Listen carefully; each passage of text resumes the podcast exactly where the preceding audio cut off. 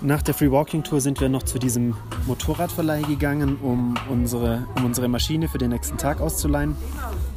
Dabei muss man sagen, dass es auch schon an sich sehr relativ lustig war, weil man zum einen mal keinen Motorradführerschein vorzeigen musste und die sehr nette, ähm, sehr nette Verkäuferin da von diesem Laden ähm, hat auch gemeint, dass äh, wir so vertrauenswürdig aussehen. Äh, sie braucht auch eigentlich keine Kaution oder keine Papiere zum, zum Hinterlegen, weil normalerweise macht sie das nicht. Vor allem bei Israelis macht sie das nicht, weil die völlig verrückt fahren. Aber wir sehen so seriös aus und so vertrauenswürdig. Bei uns lässt sie das jetzt einfach und hat uns dann auch Helme mitgegeben, alle Schutzausrüstung und so weiter. Und wir sind dann mit dieser Maschine eben losgezogen in Richtung Valle Sagrado. Für mich war es eine kurze Eingewöhnungsphase, weil es einfach relativ schwierig war, auch in Cusco vor allem die Berge hochzufahren mit dieser Maschine, weil ich ja eigentlich auch kein Motorradfahrer bin, aber nach einer kurzen Eingewöhnung ging das dann auch. Wir sind dann eben losgezogen und haben erstmal die volle Freiheit genossen, ähm, durch dieses Tal zu fahren, weil nach kurzer Zeit schon eigentlich keine Autos mehr da sind und man wirklich mit ein paar wenigen Autos zusammen einfach durch, diese, durch dieses wunderschöne Tal fahren kann. Und wir haben uns auch ein paar Stationen überlegt, wo wir genau hinfahren wollen. Ähm, Mara hat mir immer wieder auf die Schulter getippt, weil sie anhalten wollte und äh, Fotos machen wollte von entweder Landschaft oder irgendwelchen weidenden Alpakas oder irgendwelchen speziellen Orten. Es war richtig schön. Also wir haben das erste Mal einfach so richtig mal die Ruhe, die Ruhe in Cusco ähm, oder Umgebung auch genossen und konnten halt auch vor allem sehr viel fotografieren. Ähm, unsere erste Station war dann Maras. Das war so ein kleines Bergdörfchen nochmal, das auch diesmal zum Glück relativ, unverschont, äh, relativ verschont vom, vom Tourismus war. Ähm, Maras war ganz, ganz nett, weil es einfach so ähnlich klingt wie Mara. Ähm, Maras ist das Zentrum für zwei besondere ähm, Städten. Zum einen mal Morai, das ist eine sehr schöne angelegte, ähm, so eine von den Inka sehr schön angelegte ähm, Stätte. Und das andere sind die Salinas de Maras. Das sind einfach ähm, so große Salzproduktionsstätten, solche ähm, ja, Salinen eben, wie man auf Deutsch sagt. Und die haben wir eben abgeklappert, und, aber es war natürlich auch der Weg, das Ziel. Und wir haben es einfach genossen. Den Sonnenschein, unter, die untergehende Sonne dann in diesem Tal. Und wie ihr an den Fotos sehen könnt, sehen wir, glaube ich, auch relativ glücklich aus. Auf den Bildern kann man ganz gut erkennen, dass Morai eine ähm, terrassenförmige runde Anordnung ist.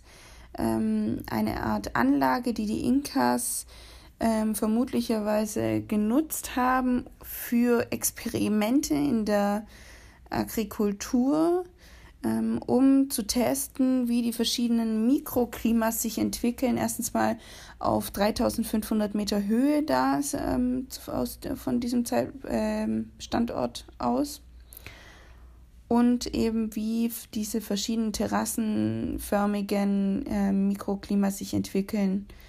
Genau, und wurden damals eben schon von den Inkas genutzt. Ähm, allerdings auch wieder ganz kurios entdeckt wurde diese Anlage erst ähm, in den 30er Jahren auch wieder bei einem Flug über das Valle Sagrado und da hat man zufällig hat ein Forscher diese Anlage da entdeckt. Und die wurde aber eigentlich bis vor 50 Jahren eben selber noch genutzt, auch von äh, den Bauern dort ähm, für agrikulturische Zwecke, sagt man. Ähm, Genau, einfach für die Landwirtschaft dort. Und erst jetzt, so ähm, seit 20 Jahren wahrscheinlich, wird es so richtig für den Tourismus eigentlich abgeschottet. Und man muss auch dazu sagen, wir haben ordentlich geblecht, um diese Städte anzugucken. Das haben die ganz gut ges äh, geschickt gemacht, weil die Strecke, die Straße nämlich aufhört und dann direkt ähm, ein Häuschen mit ähm, Ticketverkauf ist. Das heißt, du hast überhaupt keinen Blick auf diese Anlage, wenn du nicht zahlst, weil das natürlich nach unten dann fällt. Man hat also keine andere Wahl, als da zu zahlen und es ist allerdings echt sehr, sehr teuer. Ich glaube, ich habe noch nie für irgendwas so viel Geld hingeblecht wie für diese komische Anlage. Wir haben da umgerechnet fast 17 Euro gezahlt pro Person, einfach nur um das angucken zu können, was völliger Wahnsinn ist.